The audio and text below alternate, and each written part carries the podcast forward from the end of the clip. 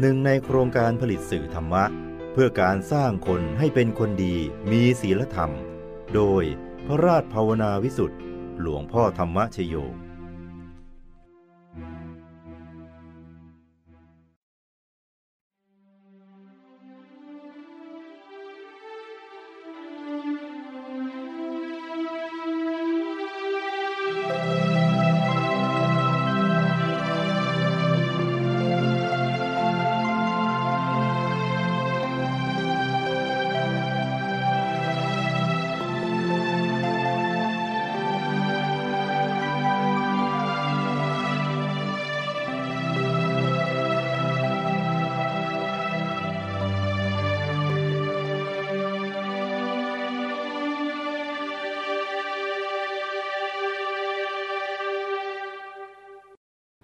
ในโลกแห่งความเป็นจริง มนุษย์ต่างแสวงหาความพอดี แต่เนื่องจากมีอวิชชามาบดบังดวงปัญญาไว้ จึงทำให้แสวงหาสิ่งต่างๆ มากเกินพอดี จนกลายเป็นความโลภเป็นผลให้กิเลสพอกพูน เพราะไม่มีหลักธรรมมาคอยกำกับ ก็ทำให้มีความอยากอย่างไม่มีที่สิ้นสุด ส่วนการแสวงหาแก่นสารของชีวิต เพื่อมุ่งไปสู่การไม่ต้องแสวงหาอีก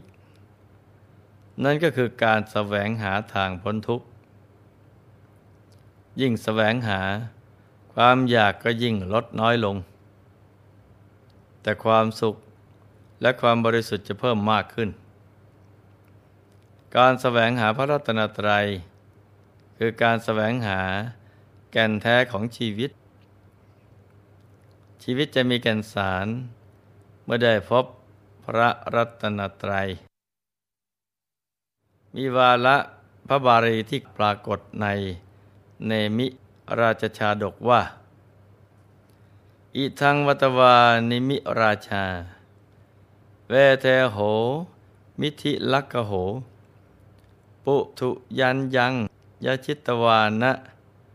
สัญญมัง อัจฉุปาคมีติ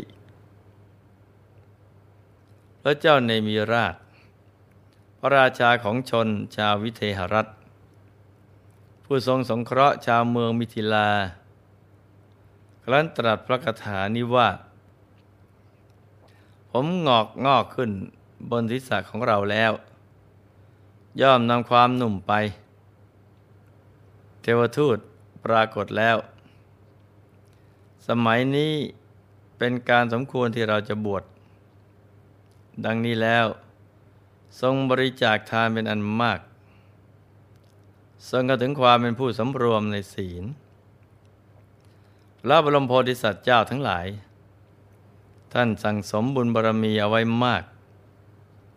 ทำให้เป็นผู้ที่สามารถพิจารณา เห็นโลกและชีวิตได้อย่างท่องแท้ อีกทั้งยังสามารถสอนตัวเองได้ โดยไม่ต้องมีใครนำมาแนะนำเพียงแค่เห็นผมงอกขึ้นบนศีรษะ ก็สามารถพิจารณาถึงความไม่เที่ยง ของสังขาร ร่างกาย และรับรู้ได้ถึงเทวทูตคือความชราที่มาเยือน ดังนั้นก่อนที่จะละสังขารท่านก็หาวิธีการที่ดีที่สุด ในการเดินทางออกจากร่างกายนี้เนี่ยไปสู่สัมปรายภพในสุคติภูมิ ด้วยการบริจาคทานสำรวมในศีล และประพฤติธรรมจนตลอดชีวิต เพราะฉะนั้นในวันนี้เนี่ยหลวงพ่อจะนำ เรื่องราวการบำเพ็ญบารมีของพระเจ้าเนมิราชโพธิสัตว์ มาเล่าสู่ลูกๆได้รับฟังกัน เพื่อเป็นกำลังใจในการสร้างบารมีที่ยิ่งยิ่งขึ้นไป ว่าชีวิตของท่านดำรงอยู่ด้วยความไม่ประมาทอย่างไรบ้าง และท่านได้สร้างบารมีอย่างไร ชื่อเสียงอดีงามของท่าน จึงกระจายกระจายไปทั้งในหมู่มนุษย์ และดังกระชอนไปถึงชาวสวรรค์ชั้นฟ้า เป็นเหตุให้เหล่าทวยเทพ อยากจะเห็นท่านมาก อยากได้เห็นผู้มีบุญ ถึงขนาดยอมให้มนุษย์อย่างท่าน ขึ้นไปบนสวรรค์ด้วยกายเนื้อ และก่อนเชิญในสวยที่ประยสมบัติ ในภาวะของความเป็นมนุษย์กันเลยทีเดียว เรื่องของท่านก็มีอยู่ว่า วันหนึ่ง พระบรมศาสดา พร้อมด้วยภิกษุเป็นอันมาก เสด็จจาริกไปที่สวนป่ามะม่วงในเวลาเย็น ได้ทอดพระเนตรเห็นภูมิประเทศแห่งหนึ่ง เป็นลมณียสถาน ทรงประสงค์จะตรัสบุพจริยาของพระองค์ จึงทรงแย้มพระโอษฐ์ ท่านอานนทเถระเห็นแสงสว่างจากพระเขี้ยวแก้ว ก็ทูลถามเหตุที่ทรงแย้มโลดนั้น ลูกๆบางท่านอาจจะสงสัยว่า พระนนท์เดินตามหลัง จะมองเห็นพระพุทธองค์แย้มพระโอษฐ์ได้อย่างไร คือขณะที่พระองค์ทรงแย้มพระโอษฐ์นั้น เกลียวรัศมีมีประมาณเท่าต้นตาลใหญ่ รุ่งเรืองแปลปราบ ประดุษสายฟ้ามีช่อตั้งร้อยพวยพุ่งออกจากพระโอษฐ์ประหนึ่งมหาเมฆที่จะยังฝนให้ตกในทวีปทั้งสี่ตั้งขึ้น จากพระเกี้ยวแก้วทั้งสี่ก็ทำประทักษิณาวัดพระเศียรอันประเสริฐของพระพุทธองค์สามรอบ แล้วก็อันตรธานหายไป ตรงที่พระเกี้ยวแก้วนั่นเอง เพราะฉะนั้นท่านพระนนท์ถึงแม้จะเดินตามไปข้างหลัง พระปิสดารของพระผู้มีพระภาคเจ้า ก็ทราบถึงอาการแย้มพระโอษฐ์ด้วยสัญญานั้น พระผู้มีพระภาคเจ้าตรัสว่า ดูก่อนอานนท์ภูมิประเทศนี้เนะ่ยเราเคยอาศัยอยู่ เจริญฌานในการที่เราเสวยชาติ เป็นมคะ เทวราชา ตรัสดังนี้แล้วก็ทรงดุษณียภาพ นิ่งอยู่ชั่วครู่หนึ่ง ภิกษุทั้งหลายก็กราบทูลในทรงแสดงธรรม จึงประทับนั่งณบวรพุทธอาฏที่ภูลาดไว้ แล้วทรงนำอดีตนิทานของพระองค์มาแสดงให้ภิกษุทั้งหลายได้รับทราบ ถึงประวัติการสร้างบารมี ในอดีตชาติของพระองค์ณสถานที่แห่งนี้ให้ทราบว่า ในอดีตการที่กรุงมิถิลา แคว้นวิเทหรัฐ ได้มีพระมหากษัตริย์ ทรงพระนามว่ามัคคะเทวราชพระองค์ทรงเล่นอย่างราชกุมารอยู่ 84,000 ปี ครองไอสวรรค์ 84,000 ปี เมื่อสวยราชเป็นพระราชาธิราชได้ 84,000 ปี ก็มีพระราชดำรัส กับเจ้าพนักงงานภูสามมาลาว่า เมื่อใดท่านเห็นผมงอกบนศีรษะของเรา ขอให้ท่านช่วยบอกแก่เราด้วย ครั้นต่อมาอีกหลายร้อยปี เจ้าพนักงงานภูสามาลา ได้เห็นเส้นพระศกงอก จึงกราบทูลแด่พระราชาพระองค์ทรงสั่งให้ถอนด้วยแหนบทองคำให้วางไว้ในพระหัตถ์พระราชาทอดพระเนตรพระศกงอก ทรงพิจารณาเห็นมรณะเป็นประหนึ่งว่า มาใกล้อยู่ที่พระนาราชจึงทรงดำริว่า บัดนี้นะ่ะ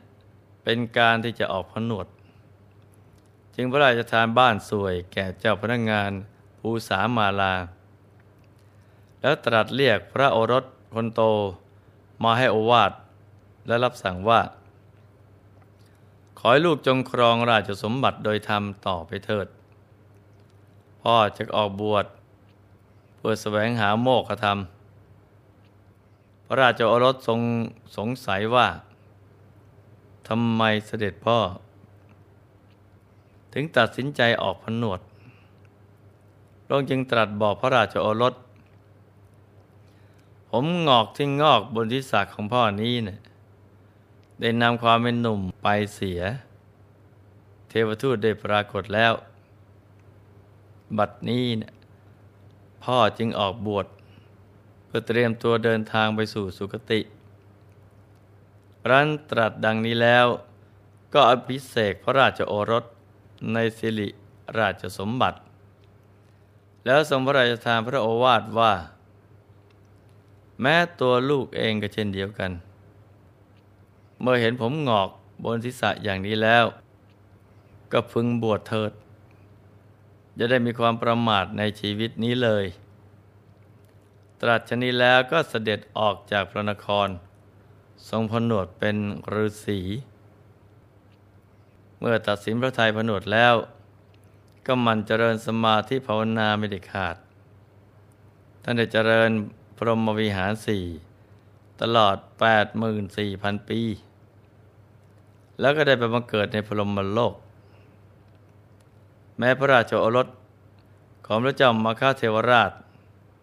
เมื่อเห็นผมหงอกบนศีรษะแล้ว ก็ทรงผนวดตามพระบิดาเช่นเดียวกัน แล้วก็เป็นผู้มีพรหมโลก เป็นที่ไปในเบื้องหน้า ประเพณีอันดีงามนี้ ได้สืบทอดกันมายาวนาน ไม่ใช่เพียงห้า หรือสิบพระองค์เท่านั้นนะจ๊ะ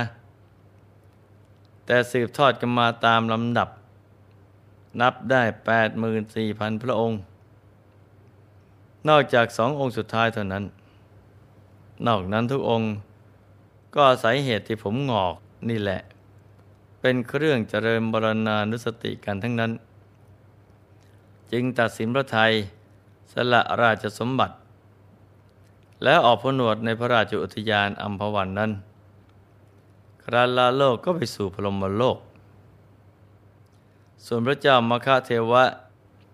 ที่สมบังเกิดในพรหมโลก ก่อนกว่ากษัตริย์องค์อื่น ๆ ก็ได้ตรวจดูพระวงของพระองค์ว่าเป็นอย่างไร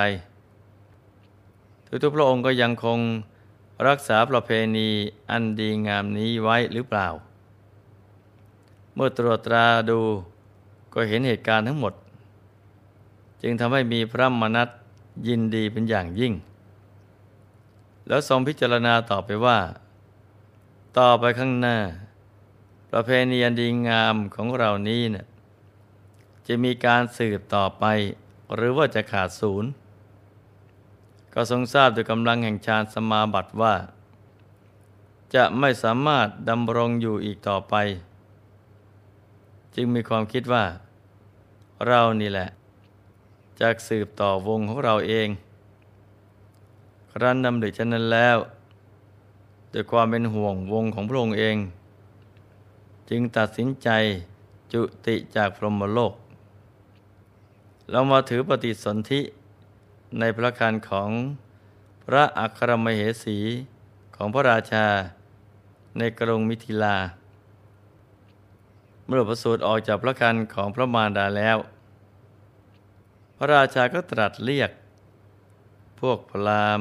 ผู้รู้ทำนายลักษณะเข้ามา มื่อพวกพรามตรวจดูพระลักษณะแล้ว จึงกราบทูลว่า พระราชกุมารนี้เนี่ยเป็นผู้ที่จะมาสืบต่อวงของพระองค์ เนื่องจากวงของพระองค์เนี่ยเป็นวงบรรพชิต ต่อแต่พระกุมารนี้ไปเบื้องหน้าจากไม่มีผู้ออกผนวดอีกต่อไป พระราชาสดับเช่นนั้น ก็ทรงปีติสมนัตทีเดียว มีพระดำริว่า พระราชโอรสนี้เป็นผู้เกิดมาเพื่อสืบทอดวงตระกูลของเราโดยแท้ พระราชาจึงทรงขนานนามพระโอรสว่า เนมิกุมารสำหรับวันนี้ เห็นที่จะต้องค้างไว้ ถึงตอนที่พระโพธิสัตว์ของเราจุติจากพรหมโลก มาบังเกิดเพื่อสร้างบารมีเพียงเท่านี้ก่อนนะจ๊ะ ส่วนว่าท่านยังมารักษาวงตระกูลเอาไว้ได้อย่างไร และท่านได้ลงมาสร้างบุญบารมีจนเกลิกไกล ไปถึงสวรรค์ชั้นฟ้าอย่างไร ถึงเป็นเหตุให้เล่าทวยเทพ ปรารถนาจะเยินโฉมของท่าน เอาไว้วันพรุ่งนี้มารับฟังกันต่อนะจ๊ะ วันนี้ก็ให้มันทำใจหยุดนิ่ง จะให้ว่างเว้นจากการสร้างบารมีกันนะจ๊ะ ในที่สุดนี้ หลวงพ่อขออำนวยพร ให้ทุกท่าน มีแต่ความสุข ความเจริญรุ่งเรือง ให้ประสบความสำเร็จในชีวิต ในธุรกิจการงานและสิ่งที่พึงปรารถนา ให้เป็นยอดนักสร้างบารมีที่เข้มแข็ง มีหัวใจประดุจพระบรมโพธิสัตว์ ผู้ไม่มีคำว่าท้อแท้และท้อถอย ในการบำเพ็ญกุศลกรรม ให้มีมหาสมบัติบังเกิดขึ้น เอาไว้ใช้สร้างบารมีอย่างไม่รู้หมดสิ้น ให้ครอบครัวอยู่เย็นเป็นสุข เป็นครอบครัวแก้ว ครอบครัวธรรมกาย ให้มีดวงปัญญาสว่างสวัยเข้าวถึงพระธรรมกาย โดยง่าย โดยเร็วพลัน จงทุกท่านเทินธรรมกายเจ